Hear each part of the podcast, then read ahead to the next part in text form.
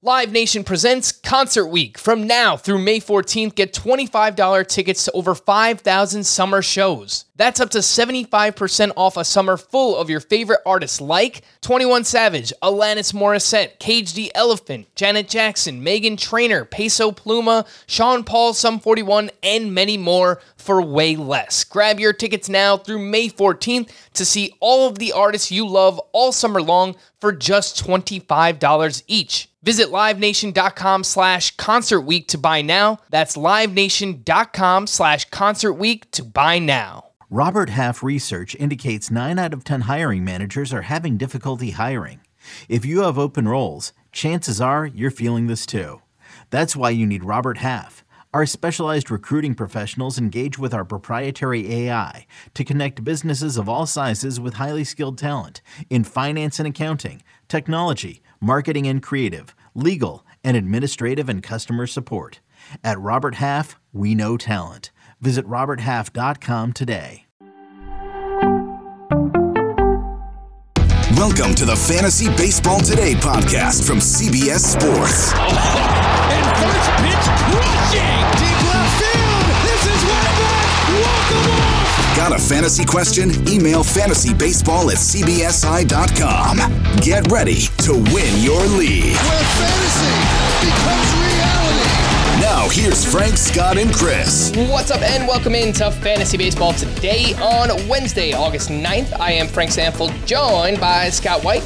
Today on the show, Logan Gilbert just had the best start of his career. That is not hyperbole, it was the best. We got some double dongs, some pitching duels, and much more. Before we get started, help us out by liking this video and subscribing on YouTube if you haven't already. And if you're listening on the audio side, download, follow, and leave a five star rating on Apple or Spotify. We really do appreciate it. Let's jump in. Wow. Hey now. Hey now. Hey now. All right, Scott, I'm going to take this one first and foremost because uh, It is. It is the Olive Garden breadstick. You should have it. The Please breadstick. have it, Frank. I haven't had the breadstick in a while. I've given you a lot of breadsticks this season, I Scott. know so- you've been on like Atkins or something. Uh, let's talk about Logan Gilbert. Again, seven shutout innings, one hit allowed, zero walks, a career high 12 strikeouts up against the San Diego Padres. He had 15 swinging strikes on 100 pitches. Uh, Four or more swinging strikes on three different pitches the fastball, the slider, and the splitter. Uh, limited the hard contact in this one. Velocity was up a little bit. The fastball up nearly a mile per hour. The splitter up 1.3 miles per hour in this start. Uh, he did fade his slider a little bit, but a few more fastballs and splitters. It all seemed to work well together. Everything was awesome here for Logan Gilbert. Um, and you know, Scott, all season, the underlying numbers have looked a little bit better than the actual numbers. 344 FIP, that's 14th best among qualified starting pitchers. A 20.7% K minus walk rate, that is 12th among qualified starting pitchers. So everything has kind of pointed at Logan Gilbert actually being better than he has been all season. And now maybe it's just kind of falling into place. Your thoughts? Yes. So certainly early in the year, it looked like he was uh, underperforming his expected stats by quite a bit. You'll remember the strikeout rate really did stand out early on for Logan Gilbert. His first 10 starts, he had 10.4 K per nine. But this has kind of gone overlooked over the course of his season. So, yeah, 10.4 K per nine over his first 10 starts. Next 12 starts, 7.3 K per nine. He mm-hmm. stopped being a strikeout pitcher for basically, well, for more than half a season so far 12 starts versus 10. So it's encouraging to see him have the start just for that reason, getting the, the the 12 strikeouts, which is a career high, right? You said is his best start. Yep. So yeah, that's that's encouraging to see in its own right. I do think he's been kind of difficult to figure out because even though he started out with a great strikeout rate and it, it slipped to a pedestrian strikeout rate, the ERA has kind of held steady the whole time. It stayed in the high threes the whole time. It was a little worse during the the lower strikeout span of time, but um, he's he's been kind of as effective in a real world sense, regardless of whether the strikeouts have been there. I don't know what to take away from that. I mean, pitching as a whole has been very difficult to figure out this year, but I think getting strikeouts is better than not getting strikeouts. So, if nothing else, I'm taking away from this start for Logan Gilbert that it's nice to see he still has the strikeouts in him. Yes. And uh, just checking up on the rankings here. You know, we're both going to be updating over the next couple days. We had some injuries, so I think we're going to have some uh, shuffling around in the starting pitcher ranks. But we still do have Logan Gilbert as a low end SP2, right around SP24 in both of our rankings. Did you, by the way, Scott, see Julio Rodriguez catch in that game? No. He robbed Fernando Tatis of a home run that was hit 410 feet at a, a 990 expected batting average. Uh, if you go on my Twitter and pull it up, I encourage everyone to check it out. He kind of deeks everybody. He's like, oh, crap, I didn't catch it. And then he's like, 10 seconds later, he's like, hey, I got the ball. So it was, it was like actually a really cool moment there uh, for Julio Rodriguez. Did it against Fernando Tatis. So some, you know, superstar on superstar stuff there. And it was a pretty cool moment. So uh, I do recommend checking it out. Scott, you are up. Your player of the night. All right, I'm going to go with Nolan Jones. No East Coast bias here tonight. Nolan Jones had a big game. He homered twice on a two for four day. And that it's worth pointing out, continues a nice little turnaround for him here in August. Uh, I know he had a four hit game earlier in the month, and overall, uh, is uh, if I could pull it up here real quick. Yeah, well, he's hitting better. He's hitting better. He's got, I, I mean, if you just look at his overall stats, Nolan Jones, they still look very strong uh, 280 batting average, 871 OPS, 11 home runs, and uh, right around uh, 200 plate appearances. And interestingly, he's been even better on the road than at home. I mean, his exit velocity readings are so good that maybe that shouldn't be a surprise. Does strike out too much, and maybe that'll remain a part of his profile. Maybe that will help to prolong the streakiness for Nolan Jones. But the point is, he hasn't gone anywhere and there's still a lot of potential in that bat and a very favorable hitting environment. And in fact, there are even fewer threats to his playing time now because the Rockies moved CJ Cron and Randal Grichuk both in the same deal at the deadline. Two players who uh, played positions that Nolan Jones is capable of playing. So when he first kind of slipped in terms of production when he first started slumping a bit. He was losing playing time for the Rockies. Now he's getting it back again. The bat's coming around. Less risk of losing it moving forward. At one point, his roster rate was up over 80% in CBS Sports Leagues. Now he's pretty available again.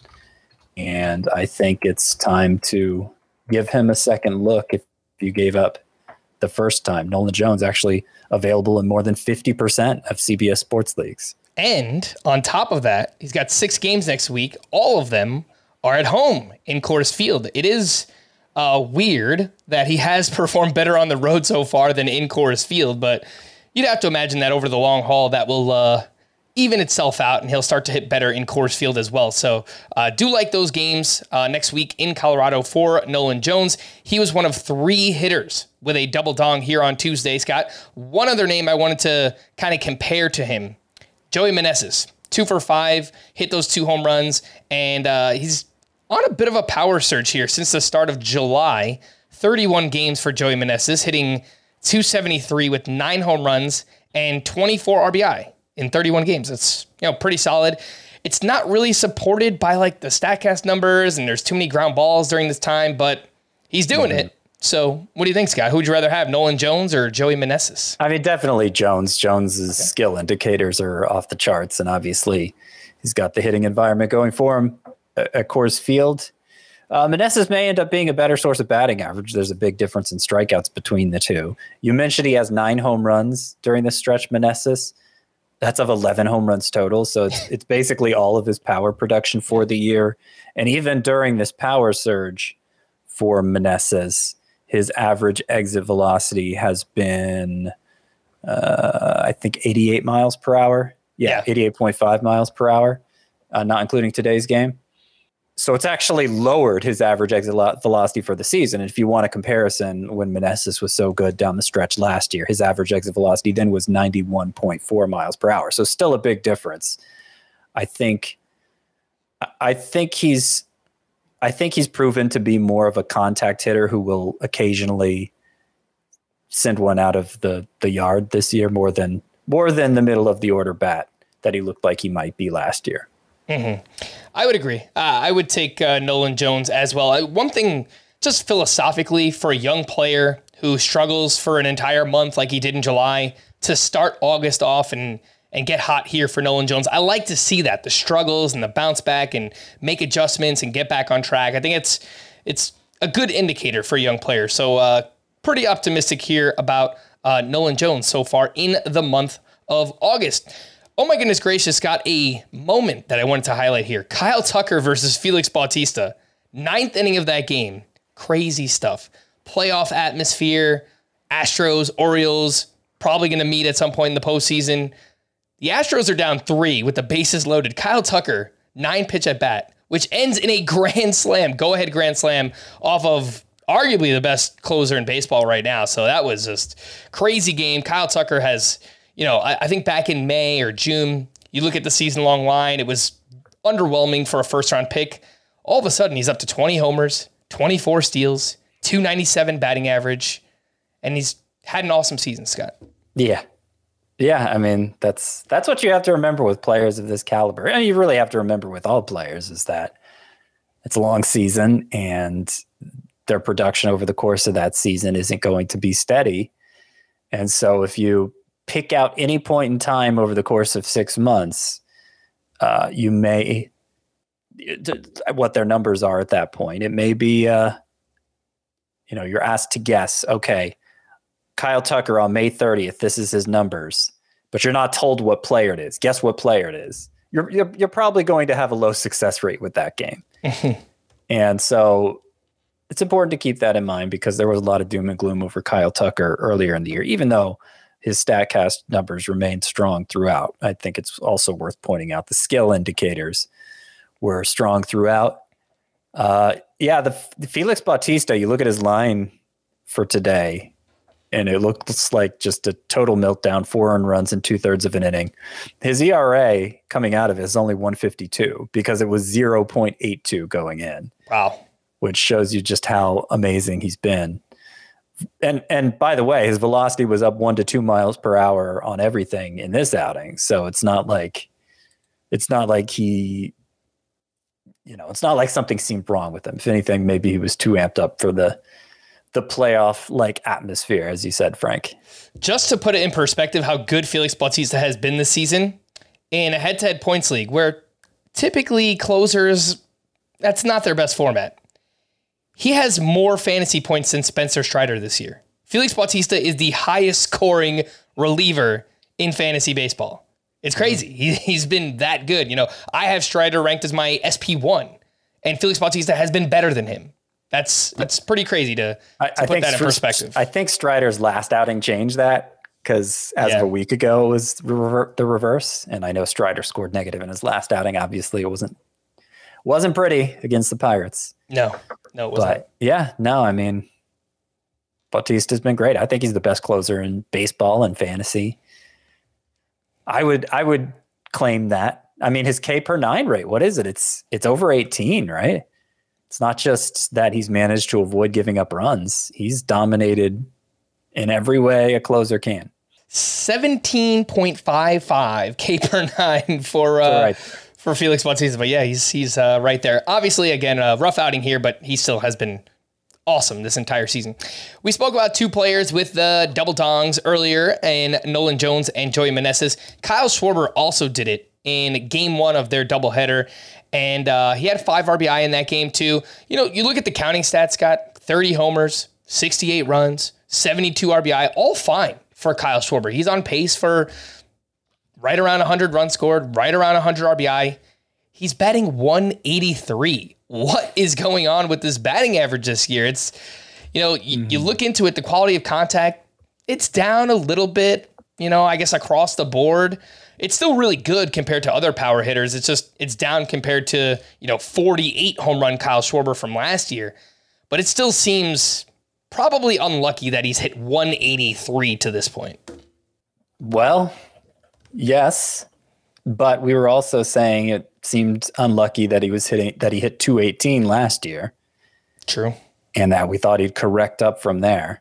Especially with the new rules, right? We thought, you know, that might help Kyle Schwarber, but Yeah, it, it's helped some players. It hasn't seemed to help Schwarber. And in early August, I don't know how much I'm counting on his batting average improving. I mean, it seems like it can only go up, right? And he's providing so much power that I don't know that you're basing starter sit decisions on it. I think you're just starting Schwarber regardless of what his batting average is. But it is something to keep in mind for next year. You have to think of Schwarber as a a, a severe liability in that category. When I wasn't approaching him as such going into this year, I was happy to get him in round four everywhere. By the way, it's also just kind of like the traditionalist in me. The fact that a player batting 183 with 30 home runs is hitting leadoff is just like if you brought somebody from 1992, you you you sent them forward in time 31 years. And and and they saw this, they'd like lose their mind because it's just their head would just their head would explode or something. yeah, totally. Yeah, I mean it's uh the game has definitely changed, you know. Uh, I guess along those lines, Jorge Soler moved up to the leadoff spot here on Tuesday. Actually had a great game. He went three for three. I think hit his 28th home run of the season. Know, And and Schwarber's reaching base at a 324 clip, which isn't great, but it's Right. a lot better than you expect with that batting average. you know, it's kind of crazy. I'm looking at Max Muncy right now too. Almost mirror images between Muncy and Schwarber this year. Muncy batting 192. He's got 27 homers, 63 runs, 73 RBI. His BABIP is 182.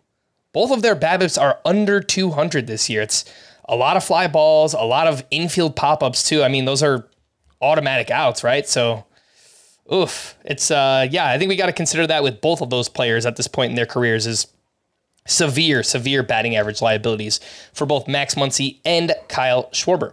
Let's get back into some waiver wire hitters, and uh, we we put Joan, uh, Nolan Jones up against Joey Meneses. I have another kind of duo here. I guess you know utility type bats, guys that you can move around on your team. Wilmer Flores has been awesome so far in the second half. He hit his 15th home run of the season. He's got his overall batting average up to 310. He's got a 919 OPS, first, second, third base eligibility. And Brandon Drury was having a pretty good season before he went down with injury. He came back recently and uh, had a big game here on Tuesday, three for five with his 15th home run. Uh, Scott, who, if you're just picking one up to move around on your team, maybe just uh, fill out your depth, would you rather have Wilmer Flores or Brandon Drury?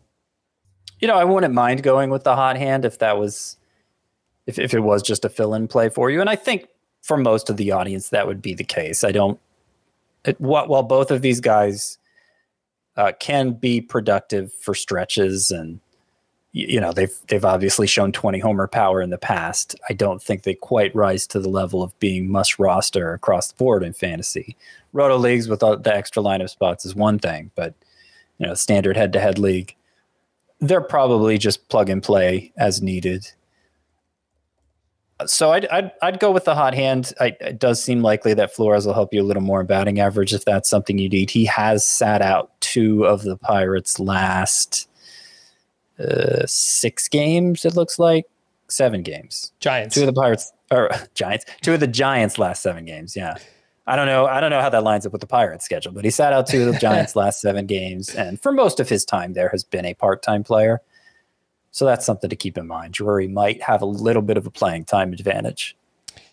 Wilmer Flores, by the way, I mentioned he's crushing it in the second half. I didn't provide those numbers. 395 batting average, seven homers, a 1216 OPS in 21 games here in the second half for Wilmer Flores.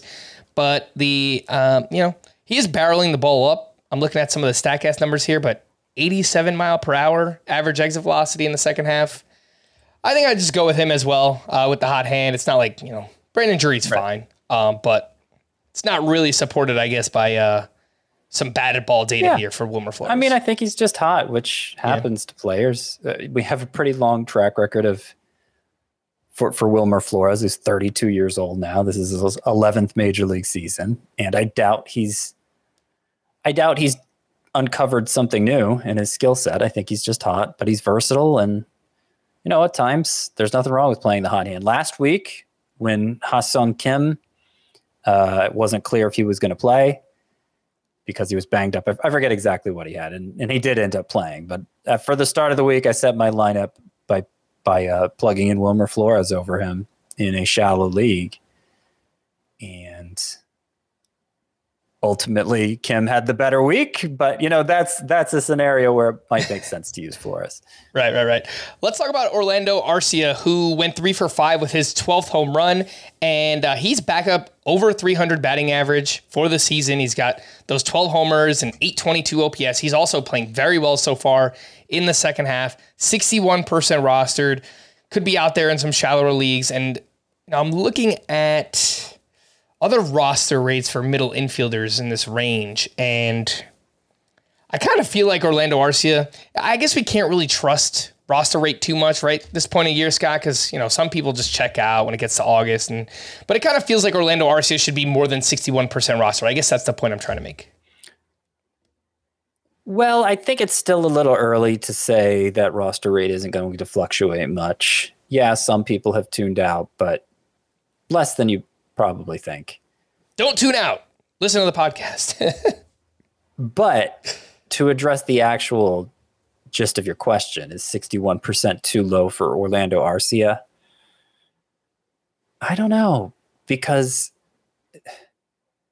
his RBI and run production for for as good as he's been with batting average and providing decent power and playing in the second best lineup in baseball, I think the Braves are statistically going by runs scored it's really uh, underwhelming, and that's helping to keep his value down. So, um, I think he's fine if, again, as an emergency situation, need a shortstop, need a second baseman, plug in Orlando Arcia. You could do a lot worse, but in terms of points per game, he's less than Geraldo Perdomo. He's Perdomo. He's less than Amed Rosario. He's less than Maikel Garcia, your guy for the Royals. Mm. Now he plays more consistently than most of those get players, so that might make him more valuable overall. But the but the point is that's the that's the level of productivity that Orlando Arcia has measured up to, which is not very impressive. Right probably doesn't help that he bats in the bottom of the lineup, right? So probably right, that's, that's what I'm saying. Yeah. So he's on pace for 58 RBI, 69 runs. Yeah.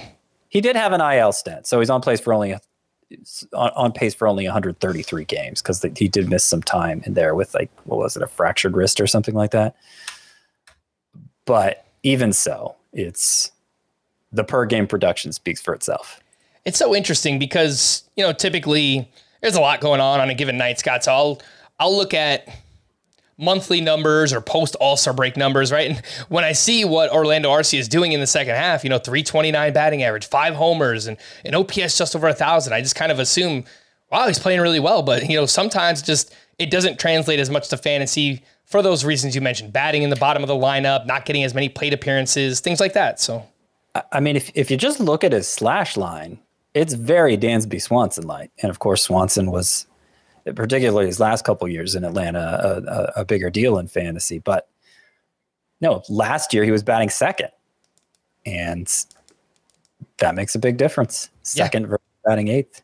Certainly does. I'll give you four names here, Scott: Jake Cronenworth, Jeremy Pena, Jeff McNeil, Tim Anderson. They're all rostered in more leagues than Orlando Arcia. Swanson had more steals too. It's worth pointing out. Uh, okay, go ahead. Sorry, who were they again? Cronenworth, Pena, Jeff McNeil, Tim Anderson. Would you drop any or all for Orlando Arcia? I mean, look, I, I don't think any are. I, I don't. I don't put any. I don't.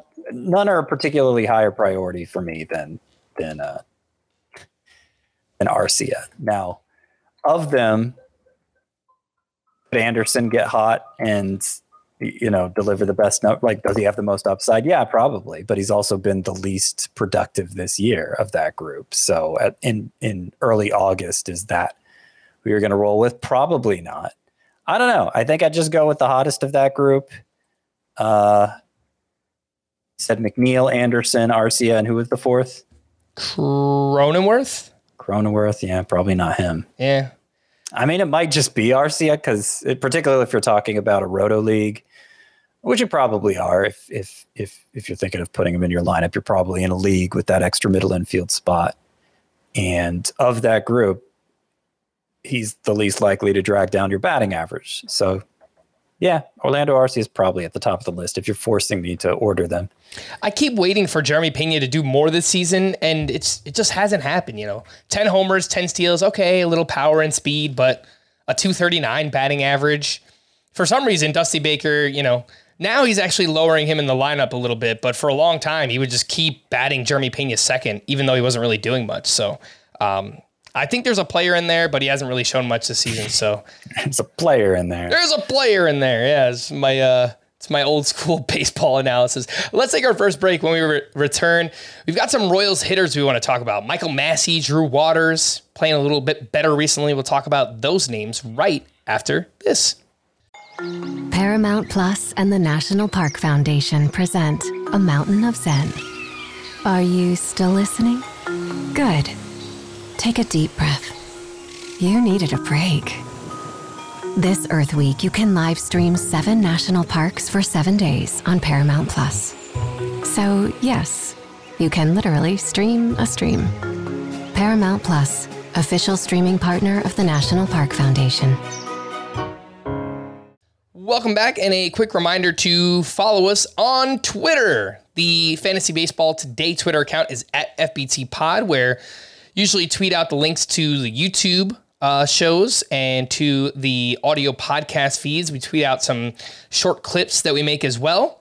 You can follow Scott at CBS Scott White and follow me at Roto underscore Frank. Let's talk about some Royals hitters here, Scotty. Michael Massey went two for four with his 10th home run and uh, hitting for more power here in the second half. I know you have some arbitrary endpoints that I, I, I would like to hear about Michael Massey. Okay. Um, Well, do you, want to talk about now? Massey first, or do you want to talk about him and Drew Waters together? Ah, just talk about Massey, then we'll talk about Waters. We'll do it one at a time. yeah. keep everybody's mind focused here on Michael Massey, who, of course, is a player that I had an affection for at the start of the year. Hasn't gone well, but in his last 18 starts, 18 games, to use the most favorable arbitrary endpoint, Michael Massey is batting 274 with six home runs, four doubles, two steals. Six home runs in 18 games. You know, he's, he's on a bit of a power binge here is it impressive enough that I'm rushing out to pick up Michael Massey over an Orlando Arcia, for instance? No, it is not. But let's see if if if it if it is like if if he does have the kind of upside in him, if there is a player in there, in Michael Massey's case, like I thought there was at the start of the year, you know, it has to it has to begin somewhere. The turnaround has to begin somewhere. Maybe we'll look back at this arbitrary endpoint as the start of the turnaround. But I'm not I'm not expressing much optimism for Massey at this point. For those who play in deep league, Scott, I was desperate for a middle infielder uh, this past weekend in my 15 team leagues. Michael Massey was out there. a few other names that I had bids on Luis Urías, who's been playing recently for the Red Sox. Brendan Rodgers recently returned for the Rockies, even though he was out of the lineup here on Tuesday. And there was one other name Brice Turang. So four names Brice Turang, Michael Massey, Brendan Rodgers, Luis Urías. Very deep leagues, middle infielder. Who do you like most of that group? I think I'm going to default to Rodgers because he is going to play most consistently, I would assume. And obviously, he has the Coors factor. That doesn't mean I'm like in on Rodgers necessarily, but you're you're you're choo- you're you're telling me to pick between a bunch of bad options, and so that's my choice.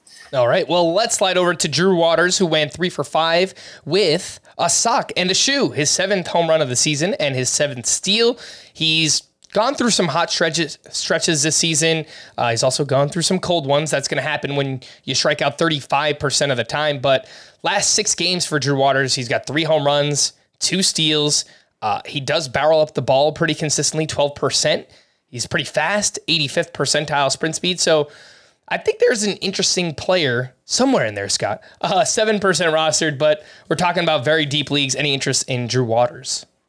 So did you give the arbitrary endpoint stats for him? I only mentioned the last six games. I think you have uh, further back. further back. I him. go back 38 games with Drew Waters, a much larger sample than six games.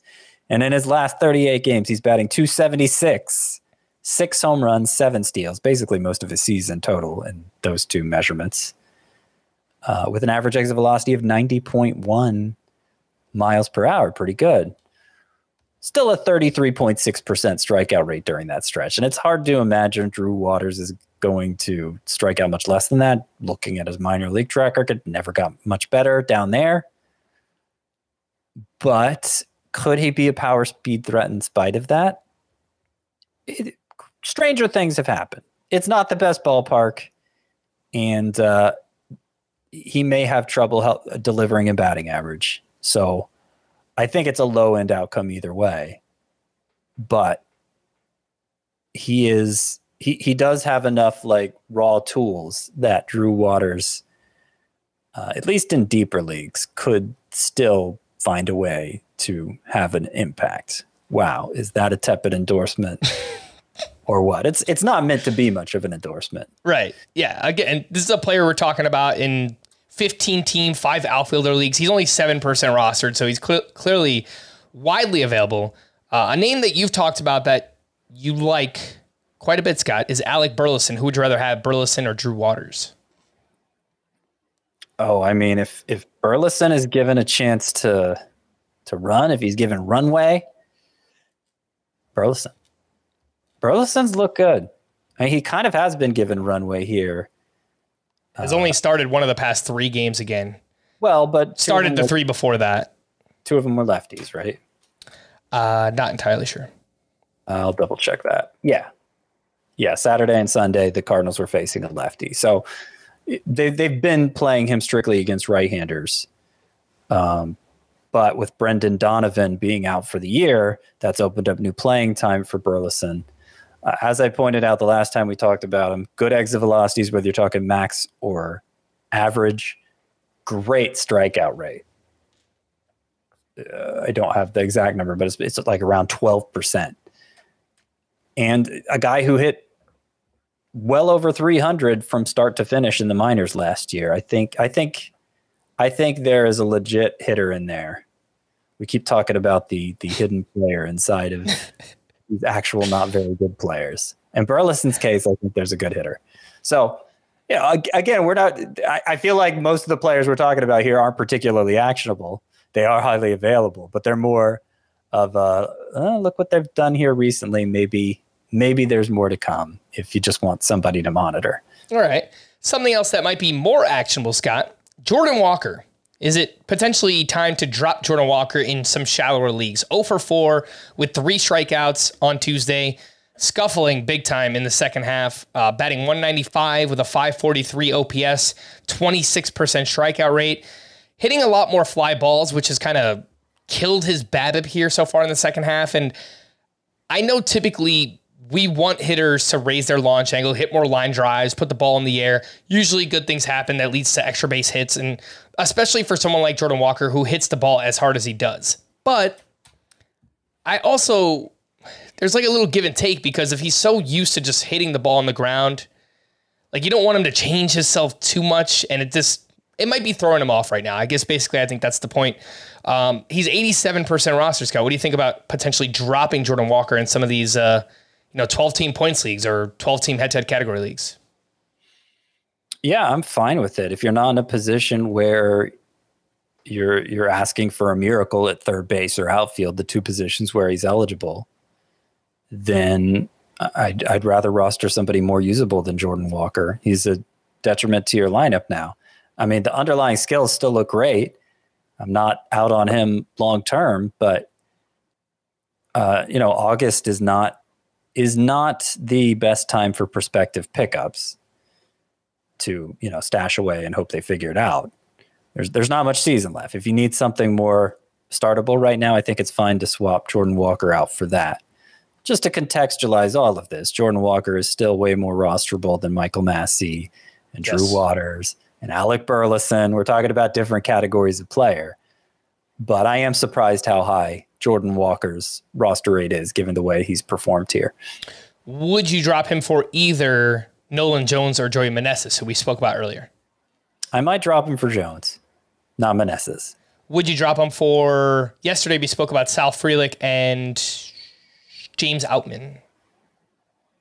Uh, maybe, maybe Frelick. Yeah. Yeah. It's a little bit tougher at third base if you've been relying on Jordan Walker, which, I mean, if you have, then that means your third base position has probably been uh, pretty much a letdown so far this season. The names that are out there, like maybe an Eugenio Suarez or Jake Burger, there's there's really not much. I mean, we spoke about Wilmer Flores, but I I mean, I think as of right now, Wilmer Flores is more startable than than Jordan Walker. I think Flores, as we discussed, is going to cool off, and so it may just be better to hold on to the higher upside player there in Walker. But I wouldn't I wouldn't blame anybody if they're particularly if it's a head to head league and you're fighting to to to claim a playoff spot. You can't you can't afford to think too far ahead. All right, that is Jordan Walker. Let's slide over to some waiver wire pitchers here. Uh, not the greatest night, I would say, for waiver wire pitchers. I do have three names written down here. Braxton Garrett, a quality start at the Reds, six innings, two runs, three strikeouts for him. Uh, velocity was up around one to one and a half miles per hour on each of his uh, main pitches here, and you know he's he's been solid. Uh, Braxton Garrett, 78% rostered. So yeah, it's probably like a 10 or 10 team league or, or a 12 team, you know, points league, something that's really shallow if Braxton Garrett's out there. Jameson Taillon has pitched well over his last six starts now. He's got a 217 ERA and a 102 whip during that span. And uh, looks like he is on track for a pretty good schedule moving forward. If what I saw is correct, the White Sox, the Tigers, and the Pirates, the next three scheduled starts for Jameson Taillon. And uh, Wade Miley, strong start against the Rockies, six innings, one run, uh, only two strikeouts here, but uh, I don't know how he's done it all year, Scott, but a 290 ERA, a 1.13 whip for uh, Wade Miley. Any interest in those three? Miley, Taillon, and Braxton Garrett. I would consider them sub glob. So it would have to be an emergency situation, one where I'm, you know, really selling out for volume if they happen to line up for two starts, or, uh, you know, just need to plug in somebody with a good matchup because my entire pitching staff has been decimated by injury, which some people may be in that situation right now. But I, I don't think. I don't think in the long run any of Braxton Garrett, Jameson Taillon, Wade Miley is going to be a pitcher we're going to be thanking our lucky stars for. Um, you mentioned two starts coming up, and you know things can change, and we'll let you know more on Friday's podcast. But it looks like Braxton Garrett gets the Astros and the Dodgers next week. Rough, and Wade Miley um, also. How is this possible? No, it's Dodgers and Rangers. Okay, Wade Miley gets the Dodgers and Rangers. So either way, both of those guys have uh, two rough matchups for next week. As I mentioned with Taillon, the matchups do look a lot better uh, for him. You're, you're not going to bleep me out for saying yuck, are you? Uh, unless you uh, mistake a letter like you know you have done in the past, guy. um, I assume you're not taking any of those pitchers over Gavin Williams, Cole Ragans, or Chase Silseth, who we spoke about yesterday. No way. All right, let's talk some news and notes. We had a Ronald Acuña scare after he got hit by a pitch on his left elbow. He left the game early, but thankfully x-rays came back negative. Rays manager Kevin Cash said Shane McClanahan is, quote, highly unlikely to pitch again this season. He also said surgery is a possibility for our friend Shane O'Mac, which could severely hinder his value next season as well. Yeah, they're they're really dancing around it. They're they're they're not revealing much, but they're everything they are revealing is confirming our worst fears. So I don't know. Hope, hopefully, we hear something good, but um, it's not it's not sounding more optimistic. Scott, you live in Florida. You might be able to sign up for some kind of, you know, pitching auditions or something sign up for the Tampa Bay Rays next year because like who's gonna who's gonna be their pitching staff next season? I between all like Shane McClanahan. Look, I hope it's not the worst case scenario, but it could be. They also have Drew Rasmussen surgery, Jeffrey Springs. It's who's gonna pitch for this team? Well, maybe they were thinking ahead, and that's what that Aaron Civale trade was all about. Maybe. They do have some more trade chips remaining. Certain Jonathan Aranda, I think, is owed an opportunity elsewhere. Curtis Mead. Who knows? Yeah, him too. Sure. We'll see. Uh, Kevin Cash did express hope that Tyler Glasnow will be able to start Saturday against the Guardians. Glasnow was scratched from his previous start due to back discomfort. Mike Trout recently progressed to hitting soft toss. He's been out since July 3rd with a hamate bone injury and should be back sometime in August. Blue Jays GM Ross Atkins said Bo Bichette was, quote, moving around with very few symptoms, almost not at all, during a workout on Monday. Uh, so hopefully Bo Bichette could be back soon. I don't know what very few symptoms means, but Yeah, I mean, how many symptoms does anybody have at once? I don't know. Only like two or three, right? yeah, it's, uh, it's it's a weird word to use, I guess, for a knee injury too. I mean, it's like it's either he's kind of moving around gingerly or not, right? It feels like that would be the case. I don't know. I hope he's back soon though. Jordan Romano scheduled to throw another bullpen session on Wednesday. He could skip a minor league rehab assignment and rejoin the Blue Jays when first eligible this weekend, assuming everything goes well. Carlos Rodon will continue to throw on flat ground in hopes that he will only need the minimum 15 days on the IL. He's out with a low grade left hamstring strain. Jonathan India did not return on Tuesday, and now it sounds like he'll be back Friday at the earliest. He's currently dealing with plantar fasciitis in his left foot. Trevor Story was activated, batting third for the Red Sox on Tuesday. He finished 0 for 4 with three strikeouts. You know, might take take some time here, uh, shake off some rust for Trevor Story. He We won't judge him on just one game. yeah, he struck out quite a bit last year as well. So, uh, you know, kind of comes with the territory. Justin Turner has missed two straight with a left heel contusion that's been bothering him since the end of July. JD Martinez also scratched from the lineup due to that lingering hamstring injury. Starling Marte received an injection in his right groin, which, as soon as I read it, it just sounds super painful. It's, I can't imagine getting like a, I don't know, a needle in your groin. It, it sounds pretty bad. Uh, he was placed in the IL Monday with that groin strain. Bryan Woo was placed on the IL due to right forearm inflammation. Managers, uh, Mariners, not managers, GM Justin Hollander said that there is, quote, no real concern with uh, Bryan Woo. Emerson Hancock will be promoted on Wednesday, and he's a former first round pick. Has struggled in the minors this season, a 432 ERA, a 123 whip, just over a strikeout inning. He's been better recently, his last 4 starts, Scott, but uh, I don't know. Is this a name that needs to be on our radar? Emerson Hancock? Yeah, I mean, it's not as exciting as like when Gavin Williams got called up. It might be about as exciting as when Bryan Woo got called up. He is, you, you say he's a former first round pick. To, to be more precise, he was the sixth overall pick in 2020 and hasn't quite lived up to that draft standing. But obviously, eh, that's a high standard to live up to. You, you said his last four starts were good. His last 10 starts, Emerson Hancock has a 297 ERA, and that's including a nine earned run outing in that 10 start stretch. So if you take that out, I mean, he's been he's been brilliant. The random number generator applies to minor league pitchers too. You can have a guy uh, excel that consistently and then just a random nine run outing in there. Uh, because he isn't a big strikeout guy, I would bet against him being more than a streamer type in fantasy, but he has the potential to be that. He has the potential to be part of the glob, does Emerson Hancock. But that, of course, depends on him A, performing and B, sticking in the rotation for a while. only 12% rostered is Emerson Hancock. So, you know, even in those deeper leagues, if you're desperate for pitching, he is a, a name to watch. Let's see what he does on Wednesday. Logan O'Hoppe started a rehab assignment at Single A Tuesday. He had surgery on a torn labrum back in April and should be back at some point later this month and is definitely a name to pay attention to in two catcher leagues. Brendan Rodgers was scratched from the lineup due to right hamstring discomfort. Tyler O'Neill scratched due to left knee tightness. John Means business, is scheduled to begin a rehab assignment Thursday at Double A. Nearly 16 months removed from Tommy John surgery, 13% rostered if you are uh, looking for a pitcher stash at this point.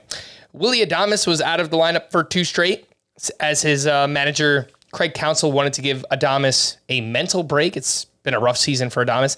Uh, same thing with Seiya Suzuki. He's been out of the lineup four straight games uh, to, to give him a little mental break as well. And Zack Greinke was placed in the IL with a sore right elbow. Let's take our final break. When we return, I do have some pitching duels, a few leftovers. We'll get to that right after this. Welcome back in, and let's talk about some pitching duels that we had two of them here on Tuesday night. It's time to do, do, do. First up, we had Miles Mikolas at Zach Eflin. Mikolas went seven innings, allowed two runs with five strikeouts in that one. He uh, limited the hard contact. Velocity was up a little bit here for Miles Mikolas. Only 71% rostered, so could be out there. And looks like he is in line to face the A's and the Mets next week in a two star week. That sounds pretty good to me. And uh, Zach Eflin, a strong start on the other side. Seven innings, one run, eight strikeouts to zero walks. Also did a good uh, job limiting the hard contact. And he has allowed one walk or fewer in 17 of 22 starts. The control for Zach Eflin this year has been a career best. And, you know, no surprise. He figures out how to throw strikes once he joins the Tampa Bay Rays. But uh, a great season here for Zach Eflin. Scott, any interest in Miles Mikolas as a waiver wire pitcher? Well, I mean, he's he's been sort of the the the poster child of the random number generator effect happening at starting pitcher. Remember, I referred to him as that heading into this start. Uh, I said he, I, I said against the Rays, he would either give you seven shutout innings or seven earned runs in three innings, and he didn't quite give you either of those exactly. But he came closer to the former, two earned runs in seven. And actually, Miles Mikolas, uh, uh, amid all the ups and downs, has a 363 ERA and 114 whip over his last 18 starts.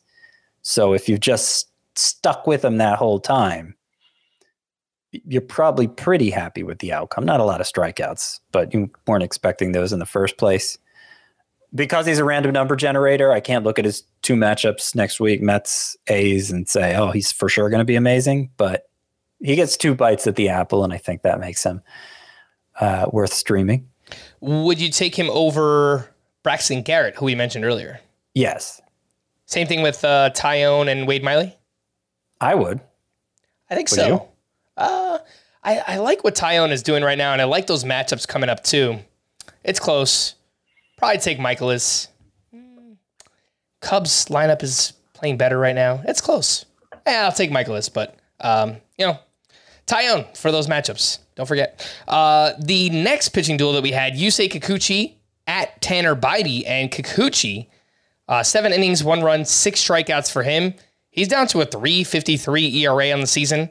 The whip a little bit high, um, over a strikeout per inning. It seems like Kikuchi, for all of his years of tinkering and trying to figure out what works and what doesn't, he's kind of found something this year. Four seam fastball, slider, curveball. That three pitch mix has worked pretty well here for Yusei Kikuchi. Uh, he's up to 88% rostered, so not really much actionable with him.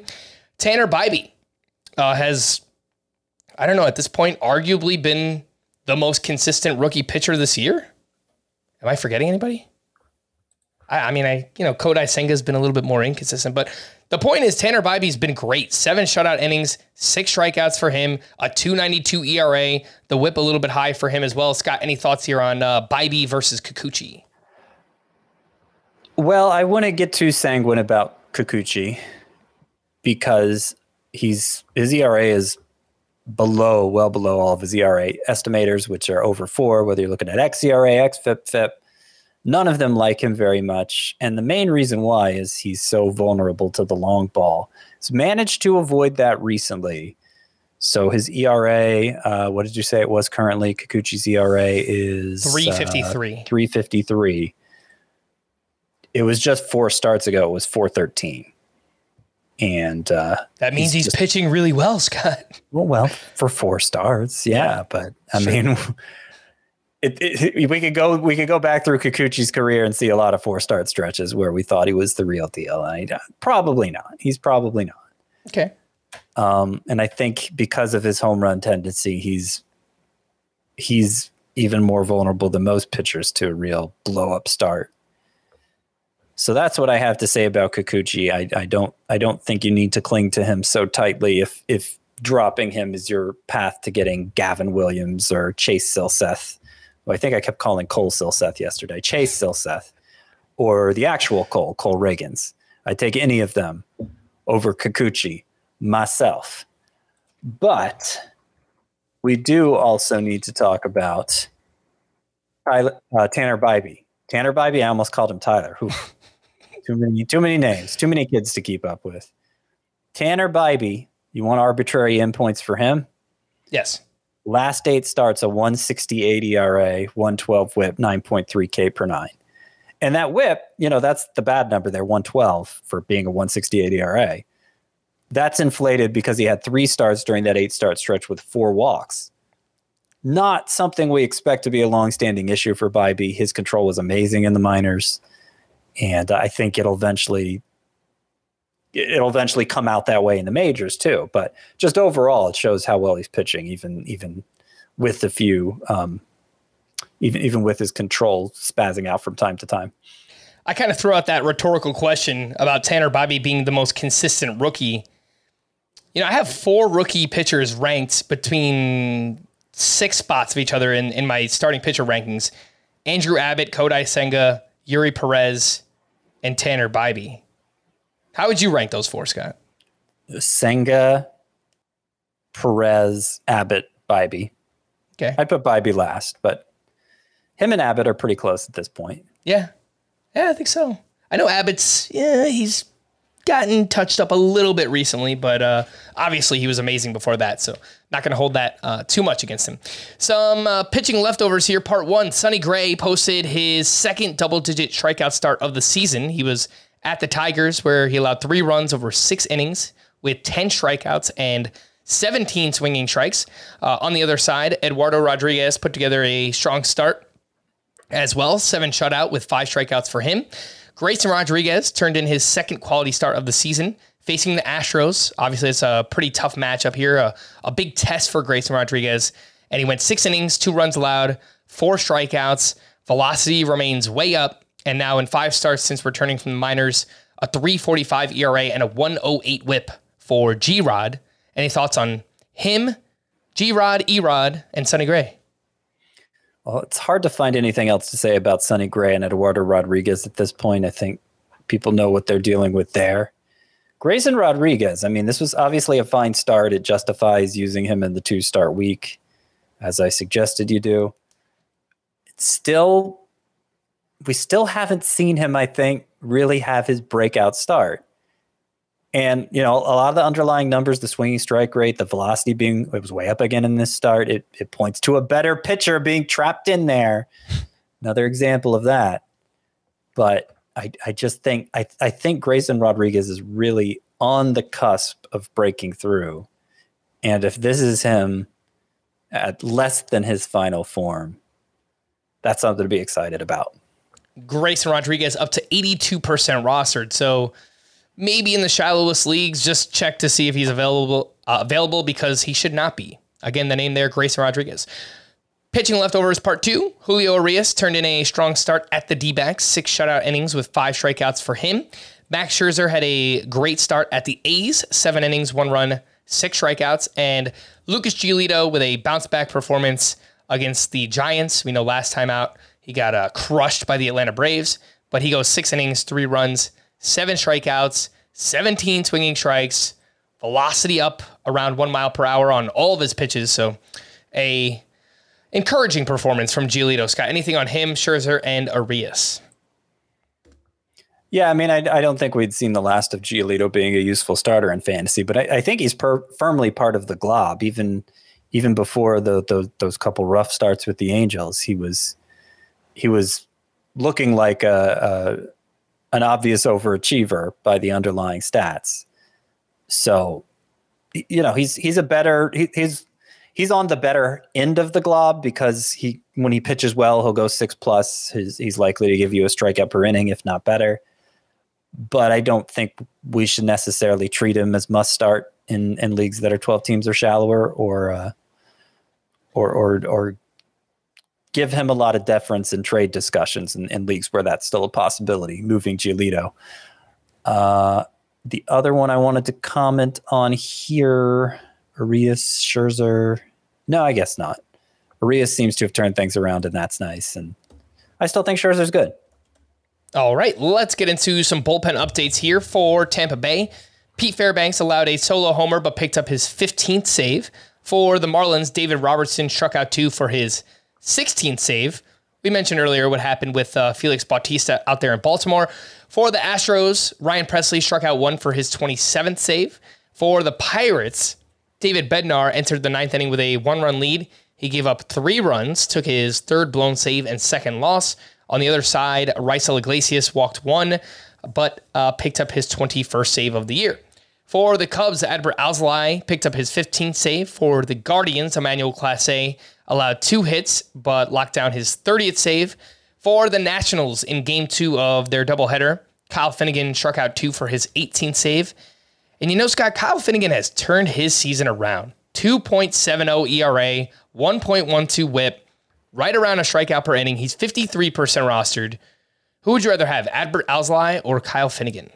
Alzolay, but yeah, Finnegan's looked a lot better, and I mean, he may have locked up that closer role for next year too. I think I think people were were looking to him as a, a trade candidate at some point for the Nationals. Obviously, that opportunity is passed. He's still there.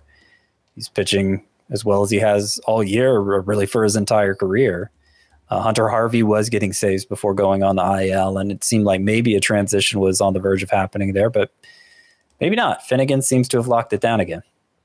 Yeah, and uh, I dropped him in a 15 team roto league earlier this year. You know, again, it looked like I dropped Craig Kimbrel in one, so uh, it looked like Hunter Harvey was taking over, which you mentioned, and the Nationals are not a good team. So I just, I just kind of thought it was over for uh, Kyle Finnegan, but I was wrong yeah. because uh, he's really turned it around.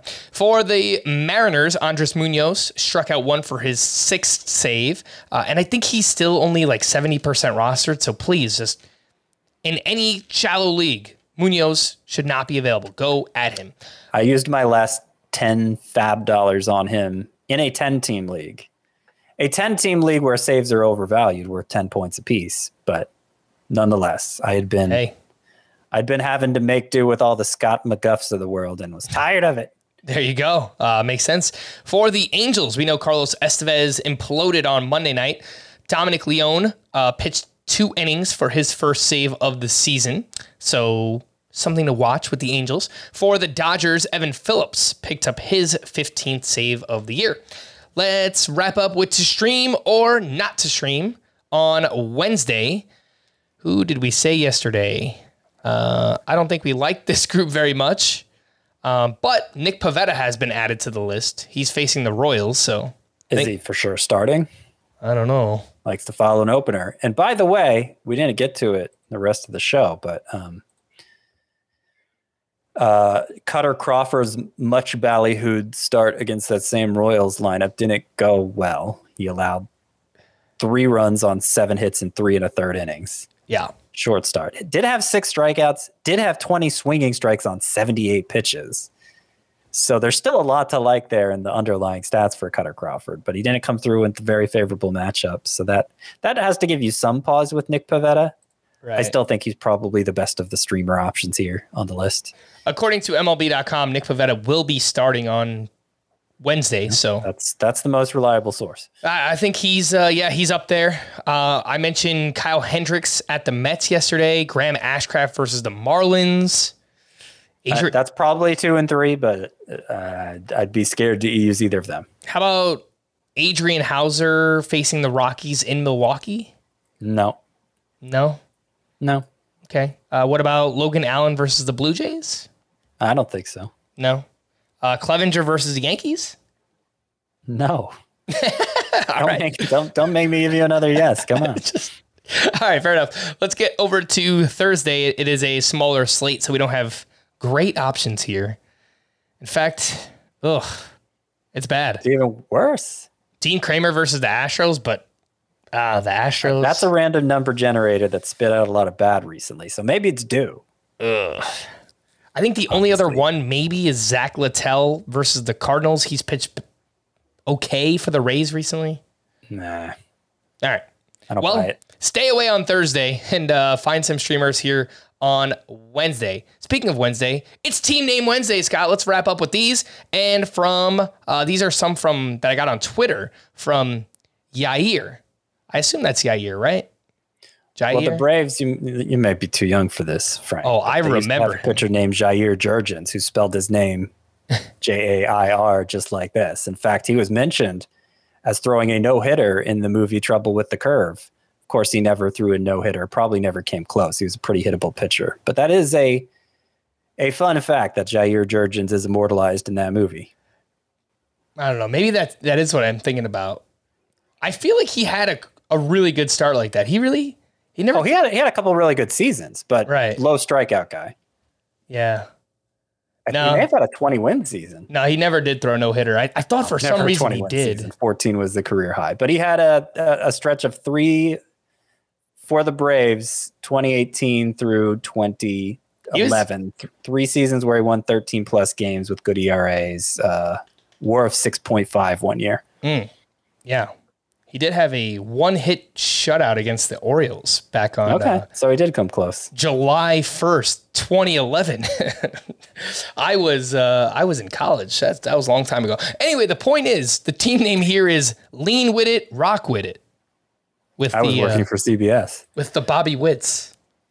Okay, sure. Uh, it's a classic song by Dem Franchize Boyz. Scott, I uh, highly recommend you check it out. From Daniel, uh, Gallo for four. Ah, that's pretty good. Going, going, Pagan. Okay. Sweet Carol Line. Mm, okay. kind of a stretch. The Globfather. Yeah. Glob the, Really inside baseball, but uh, sure. Glob the Builder. Okay. Sponge Glob Squarepants. Uh huh. Traveling around the glob. Okay. Not good glob. I think it's supposed to be not great. Not great glob. Not great glob. Yeah. Yeah. Um, these are from the email address, fantasybaseball at cbsi.com. This one's from Micah. Get off my lawn. That's pretty good.